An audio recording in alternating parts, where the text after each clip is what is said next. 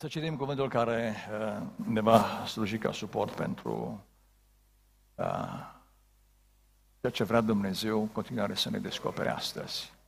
Luca, pagina 1001, Luca 9, de la 57 la 62. Luca 9, 57 la 62, unde, iată ce relatează evanghelistul, doctorul Luca, da? Pe când erau pe drum, Iisus cu ucenicii, un om i-a zis, un oarecare om de mulțime, Doamne, te voi urma oriunde vei merge. Iisus i-a răspuns, vulpile au vizuini și păsările cerului au cuiburi. Dar fiul omului n-are unde-și odihni capul. Altuia, dintre oameni, i-a zis, Iisus, vină după mine. Doamne, i-a răspuns el, lasă-mă să mă duc întâi să îngrop pe tatăl meu. Dar Iisus i-a zis, lasă morții să-și îngroape morții și tu du-te de pestește împărăția lui Dumnezeu. Un altul dintre cei ce erau în mulțimea aceea, da? A zis lui Iisus, Doamne, te voi urma, dar lasă-mă întâi să mă duc. Să mi-au rămas bun de la ei mei, de la membrii familiei. Da? Iisus i-a răspuns, oricine pune mâna pe plug și se uită înapoi, nu este destoinic potrivit pentru împărăția lui Dumnezeu. Amin. Tată care ești în ceruri. Suntem așa de recunoscători și de bucuroși în felul în care ni te-ai descoperit deja astăzi. În cântec, în rugăciune, în motivațiile fraților noștri. Și cu emoție așteptăm să vedem ce vrei să ne mai spui astăzi. Nu cu scopul de a ne mări cantitatea de informații, de a ne face capul mare, ci cu scopul de a ne ajuta să intrăm într-o relație reală, vitală, autentică, intimă cu tine. Pentru că asta îți dorești. De aceea, le trimis pe Domnul Iisus în lumea noastră să ne ofere șansa să intrăm într-o astfel de relație, astfel de cunoaștere adâncă a cine ești tu și a planului tău în Hristos. Doamne, ne uităm la, la acești potențiali ucenici din textul care l-am citit și ne-am pus unii în papucii lor. Mi-aș dori așa de mult în dimineața aceasta să găsești între noi cât mai mulți oameni care sunt gata să plătească prețul uceniciei și să devină urmași ai tăi. Să fie gata să renunțe la orice înseamnă ofertele acestei lumi, de dragul de a cărca pe urmele Domnului Isus Hristos. De a cunoaște pe Domnul Isus Hristos, pentru că într-o zi să poată domni împreună cu Hristos, Domnul, pe o planetă restaurată prin jertfa Domnului Isus Hristos. De aceea te rog frumos, vorbește-ne prin Duhul și sensibilizează mintea și inima noastră. Te rog, Tată, dorește prin Duhul Sfânt descoperire din cuvânt și fă o binecuvântare pentru biserică. Tu cunoști limitele. De aceea nu lăsa doar rațiunea, nu lăsa carnea și sângele să vorbească, ci Duhul Sfinte, ia-mă în primire, te rog și am primire fiecare ascultător. Amin. Luați și locurile, dragii mei, frați și surori. Vă duc aminte că ne-am propus cu frații din uh, Consiliul Bisericii locale să alocăm spațiu suficient, câteva luni de zile, în care să ne uităm atent la cele patru evanghelii, să identificăm oameni care s-au întâlnit cu Domnul Isus Hristos. Oameni care au avut oportunitatea să stea de vorbă cu Fiul Dumnezeului Celui Viu.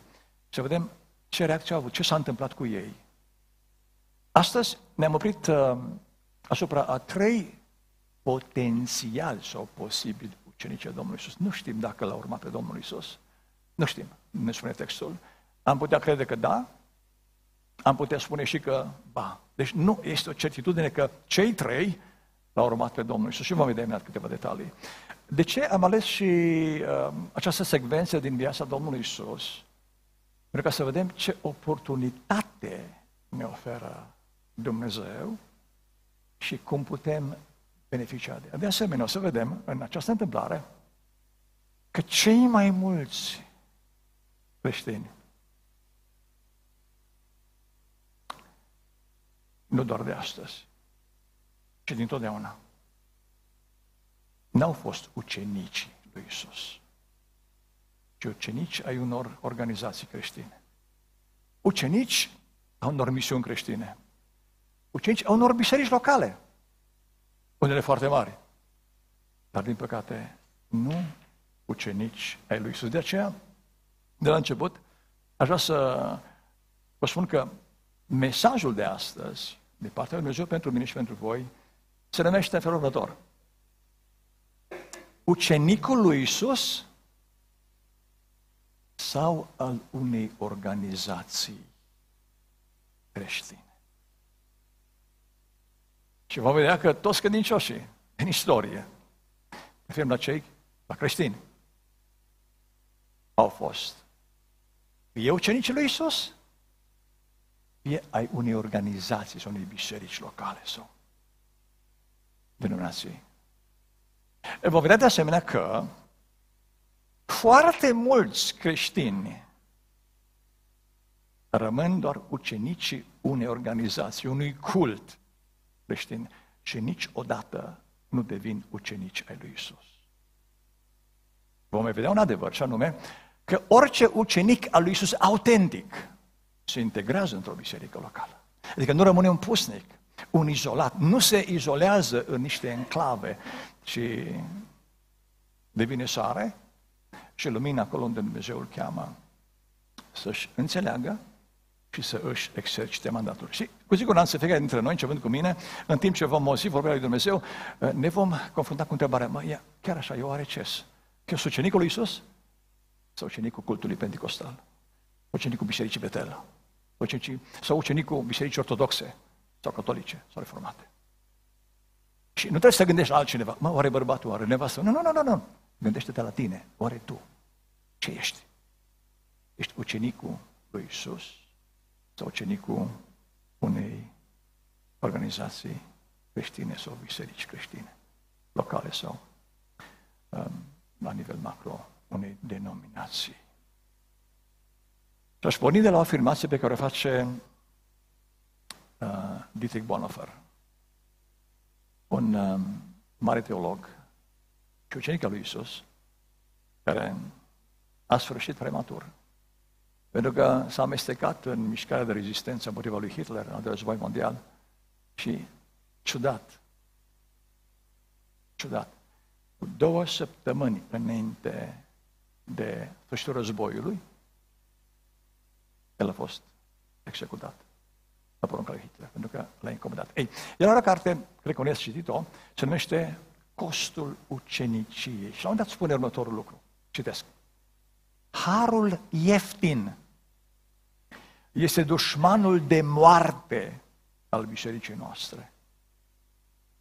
Astăzi, lupta noastră se dă pentru harul care costă scump am încheiat afirmația lui Bonhoeffer. Dar și surori, la câte evangelizări ne-ați participat voi? Că eu am fost la zeci de evangelizări la care am auzit de evangeliști celebri. Cine s-a hotărât să se predea mâna Domnului? A, la balcon, o mână, două, trei și în sală. Acum rostiți o rugăciune scurtă. Gata, sunteți mântuiți. Ați auzit chestii de astea? Ați auzit sau numai eu le-am auzit? Ați auzit? Ce să fac să fiu mântuit? Crede în Domnul Isus, punct. Păi așa scrie în Biblie. Așa scrie în Biblie. Uitați-vă, unde ne-a dus harul ieftin, numit de Bonhoeffer, dușmanul de moarte al bisericii. Ai spus da, te-ai botezat, gata, ești rezolvat. Nu e adevărat. N-ai rezolvat nimic. Cum, frate păstor? Îmi spuneți că m-am botezat degeaba?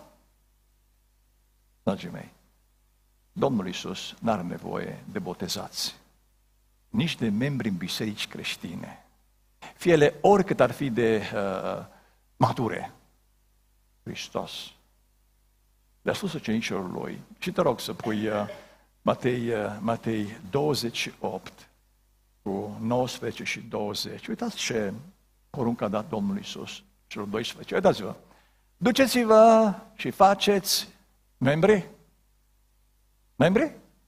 Faceți ucenici din toate națiunile lumii. Ucenici ai cui? Ai cui ucenici? Ai bisericii catolice. Asta a început. Catolic înseamnă universal. Nu, ai biserici ortodoxe. Nu! Hristos a poruncit celor 12, le vedem acum pe, pe Matia în locul lui Iuda, să meargă în toată lumea, începând cu Ierusalimul, și să facă ucenici ai lui Isus. Nu ucenici ai unei organizații. Hai să vă dau un exemplu de ucenic a unei organizații. Și mă duc în Matei 23, unde Domnul Iisus Hristos are un, un discurs extrem de caustic, de violent, de dur cu farisei, cu ierturare. Uitați ce spune la un moment dat uh, Mântuitorul um, în versetul 13, Matei 23 cu 13. Vai de voi, cărturari și farisei. Acum vreau să știți că acei cărturari și farisei erau oamenii care toată ziua buchiseau legea lui Moise. Și inventau legi și reguli. Vai de voi, cărturari și farisei. Ipocriția înseamnă fățarnic, ipocriție. Pentru că voi închideți oamenilor împărăția cerilor. Nici voi nu intrați în ea și nici pe cei ce vor să intre nu-i lăsați să intre. Voi care aveți accesul la cunoștința lui Dumnezeu, nu-L cunoașteți și blocați și pe cei ce vor să-L cunoască. Și acum haideți cu mine în versetul 15. Uh, Vai de voi, căturași și farisei, fățarnici, pentru că voi înconjurați marea și pământul, aveți o lucrare misionară mondială, ca să faceți un tovarăș, un coleg de credință. Și după ce a ajuns tovarăș de credință, sigur cu voi, faceți din el un fiu al genei de două ori mai rău decât sunteți voi. Pariseii și cătoarii aveau lucrări misionare, evangelizau, aduceau oameni la credință. Dar ce credință în cine? Sau în ce? Pe credință în legile lor. În regulile lor. Nu în Dumnezeu, pentru că ei nu-L cunoștea pe Dumnezeu. Ce păcat. Că ce se întâmplă atunci nu e un caz izolat, ci se întâmplă de generații și generații. Asta de mulți oameni pretind că îl cunosc pe Hristos și au lucrări pretinse în numele lui Hristos și pretind că fac ucenici al lui Isus, dar ei de fapt, fac, de fapt fac ucenici acestor mișcări, acestor organizații noi lui Hristos. Este una, un lucru să fii ucenicul Domnului Isus și vă vedea, este extrem de greu, este cel mai greu lucru pentru un pământean. Și altceva să fii ucenicul unei organizații unei biserici. E foarte simplu să fii membru în Biserica Betel. Foarte simplu. Foarte simplu. Dar e foarte greu. În Biserica Betel să fiu ucenicul Domnului Isus. De unii niciodată, atenție, niciodată nu intră într-o biserică locală, nu se botează. Niciodată. Niciodată. Pentru că zic, Doamne, e prea greu.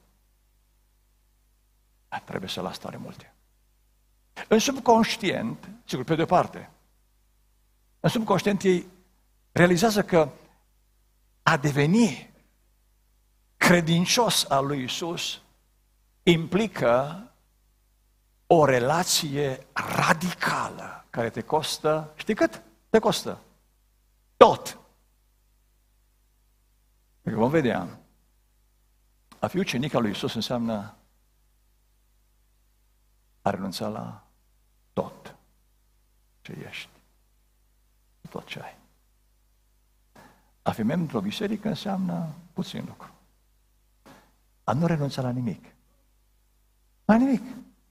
Poți să fii membru în biserică, poți să predici în biserică, poți să cânți în biserică și încă să predici bine, să uh, cânți bine și să nu plătești nimic, niciun preț. Da, o să-mi spui, bun frate, dar repetiții, dar studiu biblic, de acord. E aproape nimic. În comparație cu ce înseamnă să fiu cinicul lui Isus. De ce? În bisericile noastre se mulțesc membrii. Se mulțesc ucenicii unei organizații. Dar nu ucenicii lui Isus. Asta e ceea ce vom încerca să învățăm din gura Mântuitorului. Și hai să pornim la drum, da? Suntem în materie nouă, ne întoarcem pe textul nostru. Textul începe felul următor, versul 5-7. De când erau pe drum, un om mi-a zis, Doamne, te voi urma oriunde vei merge. Ce întrebare logică se naște în mintea noastră când citim această decizie aparent radicală? Ce întrebare se naște? Ce zici, Florine? Uitați-vă. Omul ăsta merge după Isus. Și la un moment de respiră, când se oprește Isus cu ucenicii, Doamne, uite, vreau să spun ceva, vreau să te urmez oriunde vei merge. Ce întrebare se naște în mintea mea? Hai să vă spun. Omule, ce te-a determinat să faci afirmația asta pe care, uite, de 2000 de ani o citesc miliarde de oameni? Ce te-a făcut să, să zici asta? Um, te rog să pui Matei 8, este textul paralel. Și o să aflăm aici cine e, cine e omul nostru. 8 cu 19. Uitați-vă cine era omul ăsta care a fost atras de Isus și și-a dorit să-L urmeze pe Isus. Iată-vă, Matei 8 cu 19. Atunci s-a apropiat de el. Cine era omul ăsta? Cine era? Un om al cărții. Un om al Scripturilor. Un om al Vechiului Testament un cărturar. Și a zis, învățătorule, el a văzut în Isus o celebritate. El încă n-a întâlnit un astfel de învățător între rabinii pe care i-a auzit în generația lui. El fiind un om al cărții, acest uh, cărturar, a dat peste un învățător celebru care l-a uluit. A zis, te voi urma oriunde, oriunde vei merge tu. Iisus putea spune, eu aș fi spus, Uite, hai, hai, hai, hai față pe podium, să te vadă toată biserica. Uite, ăsta e profesor de cutare. Uite, profesorul ăsta s-a decis pentru Hristos. Iisus n-a făcut asta. Ce culmea? Îl blochează pe săracul om. Îl dezumflă. Îi taie tot elanul. Păi, Doamne, dar nu-i... Nu-i... N-ai știut să-l abordezi, ai ratat șansa de a avea un astfel de cărturar printre ucenicii tăi. Noi n-am fi ratat șansa asta. Ne întoarcem în Luca 9. Am văzut cine e omul ăsta. Domnul Iisus Hristos, în loc să spună, bine ai venit, așa să facă, uitați, luați-l ca exemplu. Iisus, ia uitați ce îi spune. I-a răspuns versetul 58. Băi, cărturarule, Vreau să știi că vulpile au găurile lor, vișinile lor. Și păsările au cuiburi. Dar să știi că eu n-am nicio adresă. N-am casa mea. N-am patul meu. N-am decât o rând de haine. Tu știi pe cine vrei să urmezi. Tu știi la ce te angajezi. Eu nu predau în săli și în anfiteatre în universități. Tu poate vrei să fii celebru.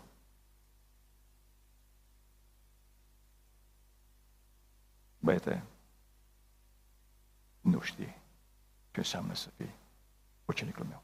Acum am o întrebare pentru biserică. Zice textul versetul 5-7, că pe când erau pe drum, știe cineva pe ce drum erau, unde se îndreptau ei? Știe cineva? Versetul 51, uitați-vă. Un pic mai sus. Pune 51, te rog. Când s-a apropiat vremea să fie luat în cer. Iisus și-a îndreptat fața hotărât. Ierusalim. Pentru că urma să fie luat în cer, nu ca Ilie, într-un car de foc, într-o rachetă. Ce cum? Într-un proces, cel mai nedrept proces din istoria omenirii, prin crucificare. Mergem mai departe. Versetul 5.2. Deci era pe drum spre Ierusalim, unde urma să moară, atenție. Băi, cărturarule, tu nu știi ce, pe cine vrei să urmezi. Versetul 52. A trimis înainte niște soli care s-au dus și au intrat într-un sat al samaritenilor ca să-i pregătească un loc de găzit, pentru că trecea prin Samaria. Dar ei, samaritenii, nu l-au primit. De ce nu l-au primit? Pentru că Iisus se îndrepta să meargă Ierusalim. Băi, căturarule, vreți să mă urmezi unde voi merge? Nu m-au primit samaritenii. Pentru că samaritenii, știind că plec spre Ierusalim, sunt iudeu și ei privesc iudei ca fiind spurcați. Așa mă privește lumea, ca un spurcat. Vrei să fii celebru? Să mă urmezi să fiu cenicul meu? Nu poți plăti prețul. N-ai cum. Și îmi vine greu să cred că acest cărturar l-a urmat pe Iisus când a auzit condițiile. Hai noi tot capitolul 9, să prindem contextul cât mai bine, să înțelegem ce s-a întâmplat de fapt acolo. Și ce înseamnă să fiu cenicul lui Iisus și una unei organizații care te poate face celebru. Dați-vă, haideți cu mine în uh, capitolul 9, versetul 22. 9 cu 22. Apoi, Iisus da, a adăugat că Fiul omului trebuie să pătimească multe, să fie negat de bătrâni, de preoți și ce mai de seamă, și de cărturari, negat de cărturari. Unul vrea să-L urmeze și Mărturisitul a spus, răsignește-L, da? Uh, negat de cărturari și să fie omorât. Și a treia zi să învie. Acolo mergea el. În același capitol 9, hai ne uităm versetul 43 și la 45. Tocmai după ce Domnul Iisus a experimentat acea schimbare la față și Petru și au, au rămas fascinați că au degustat gloria împărăției viitoare. Uitați ce spune cuvântul. Și toți au rămas uimiți de mărturia lui Dumnezeu. Da? Mai ales că eliberase un demonizat la poalele muntelui. Pe când toți se minunau de tot ce făcea Iisus, la partea a doua versetului 43, pe când toți se minunau, du-te mai jos, du-te mai jos. Păi. Da? Um, pe când toți se minunau de tot ce făcea Iisus, nu este asta în text. În 43 lipsește. Pe când toți se minunau de tot ce făcea Iisus, El a zis-o cinci ori să în timp ce toți, zice, wow, ce mare Iisus, te-au vindecat un demonizat, ce putere e în El. Toți se mirau. În 43 spune Hristos, în 44, voi ascultați bine ce vă spun. Fiul omului va fi dat în mâinile oamenilor. Dar ucenicii nu înțelegeau cuvintele acestea. Căci erau acoperite pentru ei ca să nu le priceapă. Și a fost frică să le întrebe. Să vadă că sunt așa de ignorați, dar oricum știa Iisus că ei sunt ignoranți. Dar în contextul acesta, când Domnul Iisus le spune, de ce merge la Ierusalim? Cu ce scop? Să moară, da? Dar și să învieze a treia. A treia zi. Uitați ce spune versetul 23, capitolul 9. Atunci, adică imediat după ce Domnul Iisus le spune adevărul golgoluț despre misiunea lui, adică faptul că va merge și va muri la Ierusalim, da? apoi a zis tuturor, care îl urmau, da? Dacă vrea cineva să vină după mine, foarte bine. Să se lepede de sine. Să-și crucea. În fiecare zi să mă urmeze. Măi, cărturarule, tu știi ce te așteaptă? Tu ești fascinat de măsura care ai auzit-o din gura mea. Ești uluit de minunile pe care le-am făcut. De seama că sunt un învățător celebru și vrei celebritate, vrei să fii studentul unui învățător celebru, să fii tu celebru. Dar băiete, mișunea mea înseamnă moarte, dar și înviere. Vrei să mă urmezi oriunde? Poți plăti prețul?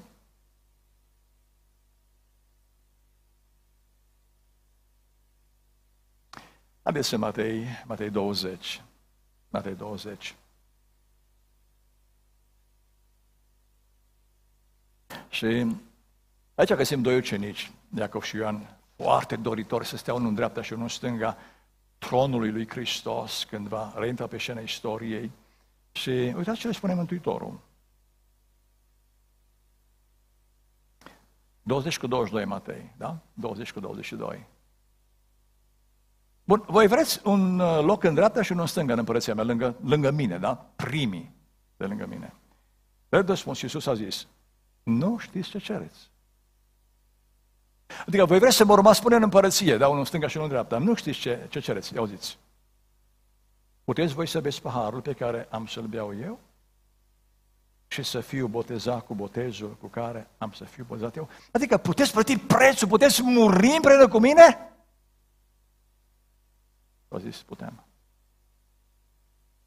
Apropo, deci că primul dintre ucenici care a fost martir, cine a fost, cum, cum le cheamă? Iacov, băiatul ăsta. Adică, acel cărturar din Luca 9 spune, Doamne, vreau să te urmez oriunde mergi, că îmi place învățătura ta, îmi place minunile, îmi place să fiu printre, printre cei aleși, să stau cu tine la masă, să mă vadă lumea, colegii mei. Păi băiete, hai să ne înțelegi. Dacă vrei să fii ucenicul meu, unu, trebuie să te lepezi de tine însuți. Textul în greacă știi ce spune? A te lepăda înseamnă a merge până acolo încât să te urăși pe tine. Tu că e o expresie dură, da, să spune Hristos. Trebuie să te detașezi de tot ce înseamnă dorințele, pretențiile tale, ambițiile tale, jos cu ele, le trântești de pământ. Tu ești la mine. Eu nu pot să fac asta, că mă lupt și nu pot, încă n-am ajuns să fac asta. Căturarule, vrei să fiu ucenicul meu? Da! Atunci, asta e nota de plată. Leapă-de, leapă-de de tine. Și nu ajunge atât. Ia crucea. Că după ce te-ai lepădat de tine însoți, râde lumea. Nu, fii atent, mă, uite-mă și ăsta, nu, fii atent, mă. Bă, și-a vândut afacerea. Nu, mă, și ăsta, mă. Uite cum se îmbracă, mă, ăsta. Mă, mă, și, fii atent, mă. O renunțat la țara aia, o renunțat la business o renunțat la cutare serviciu, o renunțat, bă, fii atent, bă, ăsta e dus cu pluta. E dus cu pluta, e nebun. Pentru Hristos, așa cum era și Pavel. Dragii mei, când vorbim de ucenici ai lui Isus, vorbim de oameni chemați să se identifice în totalitate cu soarta lui Isus, înțelegeți? Vrei să mă urmezi? Da, Doamne, vreau. Și ascultați ce spune Hristos Domnul. Dacă vrei să-L urmezi. Haideți cu mine în um, Luca 14, suntem în aceeași Evanghelie, de la 25 la 33. Luca 14, 25 la 33.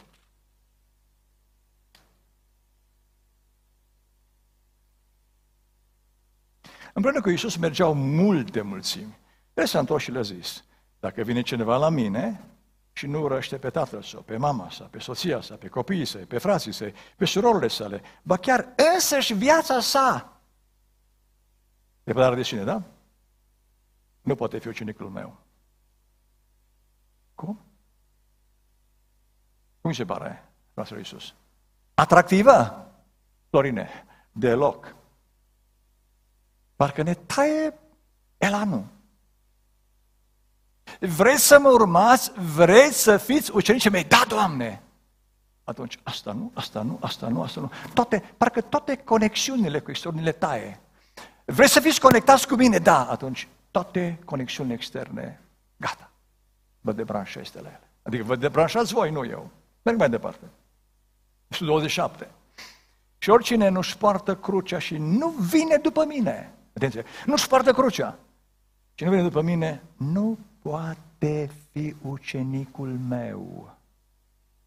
Nu membru într-o biserică, poate fi membru, liniștit poate fi membru într-o și între biserici odată. Dar nu ucenicul lui Iisus. Mai departe. Și ca să fie înțeles, Hristos explică că cine dintre voi, dacă vrea să zidească un turn, nu stă mai întâi să-și facă socoteala cheltuielilor, ca să vadă dacă are cu ce să-l sfârșească. Pentru că nu cumva după ce i-a pus temelia să nu-l poate sfârși și toți cei ce le vor vedea să înceapă să râdă. N-am mă să pocăiș, să pocăi, n-am mă mă să pocăi, n fii atemă că e mereu ca înainte. Fă socotelile bine. Deci, dragii mei, nu-L văd pe Iisus Hristos uh, atât de atractiv în oferta Lui, încât nu mai poți de dragul ofertei, nu, Hristos aparent blochează apropierea noastră de El, pentru că El nu vrea membri într-o biserică, nu vrea mai mulți membri într-o biserică, nu vrea ucenici în denominațiuni, nu vrea ucenici mulți în cultul benicostal, deși bine ar fi să fie, ci vrea ucenici ai Lui, personal, oameni care efectiv să îl urmeze pe Hristos în gândirea Lui, în trăirea Lui. Înțelegeți? Oameni care să-și asume răspunderea să uh, identifice soarta cu a lui Hristos. Haideți acum un pic în Matei 10, 36 la 38. Matei 10, 36 la 38.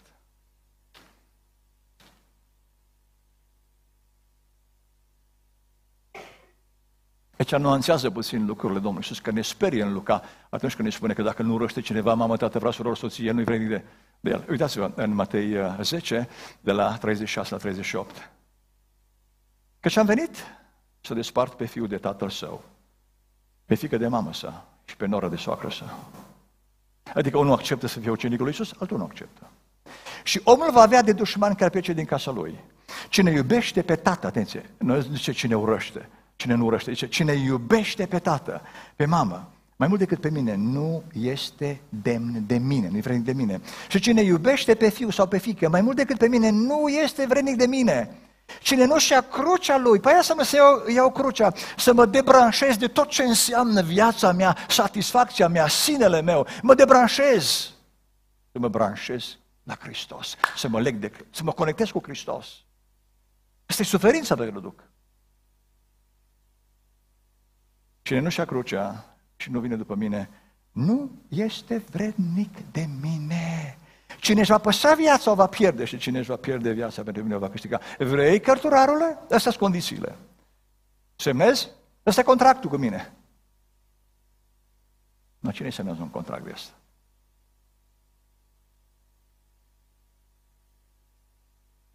Imaginați-vă că Domnul Iisus ne pune fișa, uh, ne pune contractul în față, contractul de ucenicie și spune așa, cine urmează pe mine? Unu, 24 de ore din 24 de ore la dispoziția mea. Nu poate citi nicio carte decât cea care o recomand eu. Nu poate gândi la nimic decât la gândurile pe care eu îi le permit. Adică toate ele, toate ele cenzurez. Nu poate să se prietenească cu niciun om decât dacă eu sunt de acord cu asta nu poate mânca orice și oricât, nu poate pleca în concediu oriunde și mai departe. Nu poate asculta orice muzică, Alex, nu poate. Poate cânta oricum, poate predica orice. Nu, nu, nu, nu. Ăsta e și o listă lungă, adică într-un cuvânt, să-ți iei crucea. Asta fi și apoi. Asta înseamnă să fii ucenic. Na, cine plătește prețul? Atât de puțin, frate și Atât de puțin. Încât hai să vedem ce s-a întâmplat. La un moment dat, când ucenicii lui Isus erau cu grămada, da? El aud uh, și aud condițiile,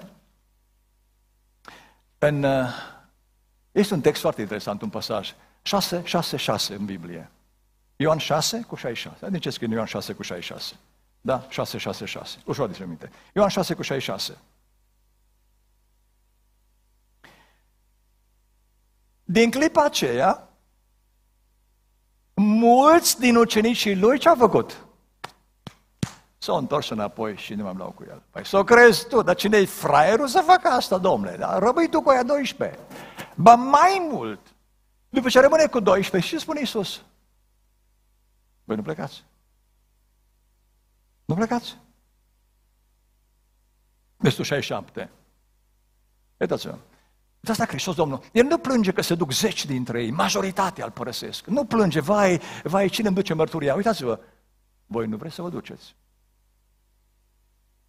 Păi, Doamne, stai, Tu mai ai încă 12 din zeci și nu, Nelule, că nu mă interesează grămada, cantitatea, ci calitatea. Ucenicul este un om de excepție. Un om radical. Un om care sacrifică totul pentru mine. Iule, dăm inima damii. Și ochii tăi trebuie să plăcere în căile mele. Dragii mei, Hristos vrea ori totul de la noi, ori mi frumos, nimic. Dar ce înseamnă asta? Este cea mai radicală invitație de care cineva face în istoria omenirii. Cea mai radicală. Cine nu moare pentru mine, nu poate trăi cu mine. Complet. Nu știu ce au înțeles ceilalți doi posibil ucenici din textul nostru. Hai să ne întoarcem la, la următorii doi.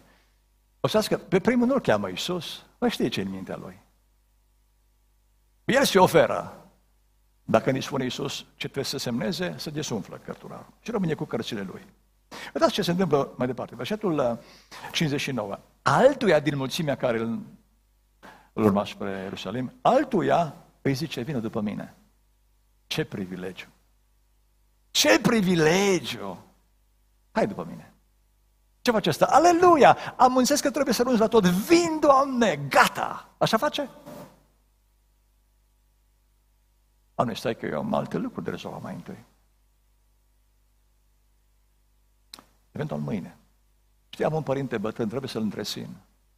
ce lumea de mine, mă ocup de bătrânul meu tată. Nu era, nu trebuia să meargă la privec, nici la mormântare. Nu asta spune textul. Și știam, am, am, am tata e bătrân și am respectul pentru părinte. Știi că și în lege spune asta, Doamne, să-l cinstesc pe tată, uite, e bătrân și trebuie să stau lângă el până moare și după aia vedem ce se întâmplă. Da? Lasă-mă să mă, mă duc mai întâi să îngrop pe tata. Frați și surori, când e vorba de ucenicie, când e vorba de a fi chemat la cea mai mare, cea mai importantă lucrare din univers ca om, adică să fiu ucenicul lui Isus, nu există nimic sub soare mai important. Înțelegi? Nimic. Nimic. Nici tata, nici mama, nu? Nici nevastă, nu. Dacă vrei să fii ucenicul lui Isus, prețul este enorm. Ăsta e harul extrem de scump pe care vorbea Bonhoeffer în urmă cu 80 de ani. Cine mai ține cont de asta? Am ieftinit totul, evanghelie ieftine, cântări ieftine, predici ieftine, rugăciuni ieftine, bagatelizate.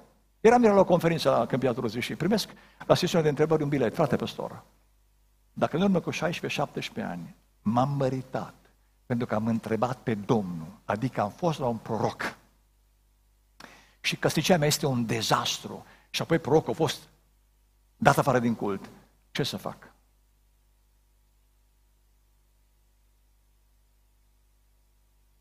Când am ieșit afară, la încheiere am văzut un, o familie prea distinsă și doamna și el, a zis ea către mine, eu am scris biletul acela o să îmi de depresie și am divorțat.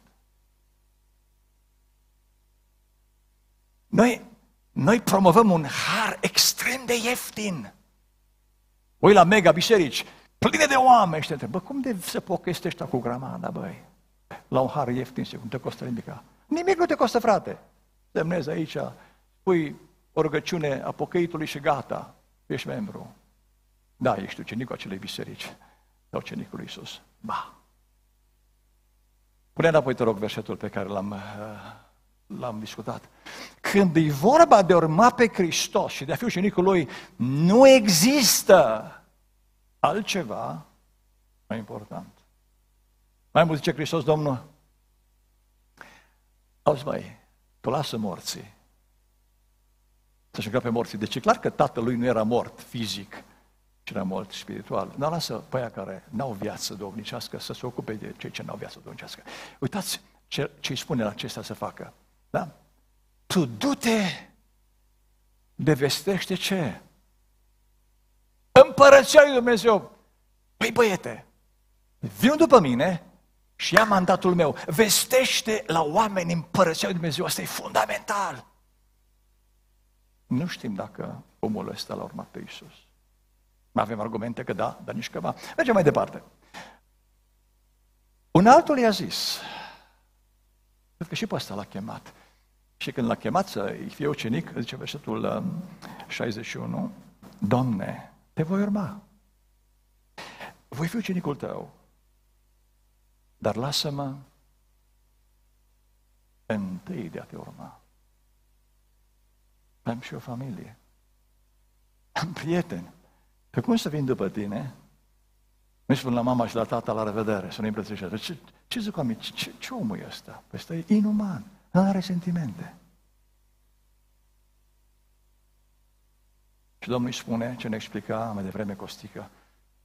Nu a zis, oh, bine face. Vă că în cazul lui, uh, lui Elisei, îi lăsat să meargă să-și îmbrățișeze părinții când îl ia Elia în lucrare. Versetul 62, Iisus i-a răspuns, oricine pune mâna pe plug și se uită înapoi, nu-i destoinic pentru împărăția lui Dumnezeu. Băi, băiete, vrei familia de înapoi în familie? Nu poți, nu poți, nu te califici pentru împărăție. Pentru că tu ai alte priorități. Cred că ați înțeles. E o mare diferență între a fi ucenicul lui Isus sau ucenicul unei organizații creștine. Când e vorba de fi ucenicul unei organizații creștine, unui cult, a unei biserici locale, nu trebuie să renunți la prea multe lucruri. Da. Dacă îți convine, vii la biserică, dacă nu, nu. Dacă, dacă plouă și tocmai ieri ți-ai, ți-ai dus mașina la spălat și ți-o polișat-o și nu îți o mașină, acum, am dat tata bani să facă mașina, viu la biserică, lasă că mere, mâine, uite, uite-te pe net cum e vremea. Sau cine predică? Nu, tot ăsta, lasă-mă nevastă, hai că stăm în ne uităm pe net în timp ce bem o cafea. Asta să fiu ucenicul unei biserici. O, dar sunt biserici care pretind ucenicie foarte severă. Eu sunt membru în biserica catolică. Și la noi nu-i voie asta, asta și asta. Foarte bine. O, jos, în biserica Pentecostal la noi nu-i voie asta, asta și asta. Foarte bine. Ești ucenicul acelei biserici. Întrebarea mea este, ești și ucenicul lui Isus? La urmă urmei, Domnul Iisus când va restaura creația, la o lui venire își adună nu pocăiții. Și o singură categorie de oameni, ucenicii lui. Pentru că cei 12 au fost trimiși în lume, nu se inventeze biserici. Oh, Petru pe munte, la schimbare la față, Doamne, hai să facem trei colibe, trei biserici, una pentru tine, pentru Moise și una pentru Ilie. Așa gândim și noi. Trei biserici. Să fim mulțumiți și Moise și Ilie și tu. Nu, nu, nu, nu, nu. Domnul zice, vreau ucenici. Adică oameni care să plătească prețul integral. Vreau să închei spunându-vă că niciun pământean nu poate plăti prețul de unul singur. Ce Hristos și-a asumat rolul să ne ajute să plătim prețul. Și vreau să închei o întrebare legitimă, pe care ți-o poți spune și tu, pe care și-a pus-o și fratele nostru Petru. Și apoi un pasaj din evrei. Um, Matei 19. Imaginați-vă că Petru ar fi auzit predica de astăzi, vorbirea lui Dumnezeu de astăzi, în biserica noastră. Uitați ce întrebare s-ar naște în mintea mea. Și în mintea lui Petru s-a născut. Și și-a rastit-o cu voce tare și o avem în Biblie. Uh, suntem în Matei 19 cu um, 27. Atunci Petru a zis lui Iisus, iată că noi, noi cei 12, el e purtător de cuvânt a celor 12, călăgelor lui, noi am lăsat totul și te-am urmat. Doamne, noi am făcut ce ai zis Tu. Ce răsplată? Vom avea. Doamne, îți dai seama ce am lăsat? Îți dai seama la ce am renunțat? Păi Iacov, Ioan, o lăsat pe tata cu business lor de pescuit cu corabia. ce primim? Și ascultați răspunsul lui Hristos. Valabil pentru toți care îl urmează. Și s-a răspuns, adevărat vă spun că atunci când va sta Fiul omului pe scaunul de domnie al măririi sale, la înnoirea tuturor lucrurilor, voi care m-ați urmat, ați fost ucenicii mei, veți ședea și voi pe 12 scaune sau tronuri și veți judeca pe cel dos pe seminția lui Israel. A, bine, bine, păi asta e evrei. Nu, stai, stai, stai, stai. Domnul Iisus continuă. Și ori și cine, Melu, Florin, Simona, uite, Simona, ori și cine, ori și cine, a lăsat case, frați, surori, tată, mamă, soție, fii, holde sau business pentru numele meu va primi însutit și va moșteni viața eternă. E mare prețul uceniciei, enorm, dar răsplata incomparabil mai mare decât prețul pe care noi îl plătim prin har. Amin? Puneți vă rog Evrei 12, 1 și 2 și cu asta încheiem. Și hai să stăm în picioare, ca într-un moment festiv, da, declarativ înainte Domnului. Uitați ce așteaptă Hristos Domnul și de ce ne-a mântuit. Evrei 12, 1 și 2 spune așa apostolul. Și noi dar, noi dar, ucenicii, fiindcă suntem înconjurați cu un nor așa de mare de martori, să dăm la o parte orice piedică și păcatul care ne înfășoară așa de leste și să alergăm cu stăruință în alergarea care ne stă înainte. Dar cum putem face asta? Cum putem sta uh, pe traiectoria uceniciei? Să ne uităm țintă la statutul bisericii locale, la statutul cultului. Nu, nu, nu, ferească Dumnezeu. Să uităm țintă la păstorul bisericii. Nu, nu, nu. La căpetenia și desăvârșirea credinței noastre. Adică la Isus. Care, pentru bucuria care era pusă înainte, a suferit crucea, disprețuit rușinea și șade la dreapta scaunului de domnia lui Dumnezeu. Frați și surori, Începând cu mine, uitați-vă dar cu luare aminte la cel ce a suferit din partea păcătoșilor o împotrivire așa de mare față de sine, pentru că nu cumva să vă pierdeți inima, să cădeți de oboseală în soatele voastre. Ce de făcut? Să-L urmăm pe Hristos, privind ținta la El căpetenia și desăvârșirea mântuirii noastre eterne. Doamne ajută-ne tuturor! Amin. Rugăm cu toții și la chiar rugăciune invit aici pe Dane Muri să continue să se roage Domnului, așezând biserica mâna lui și cerând să facă Domnul din cât mai mulți dintre noi ucenicii lui. Mai întâi ne rugăm cu toții.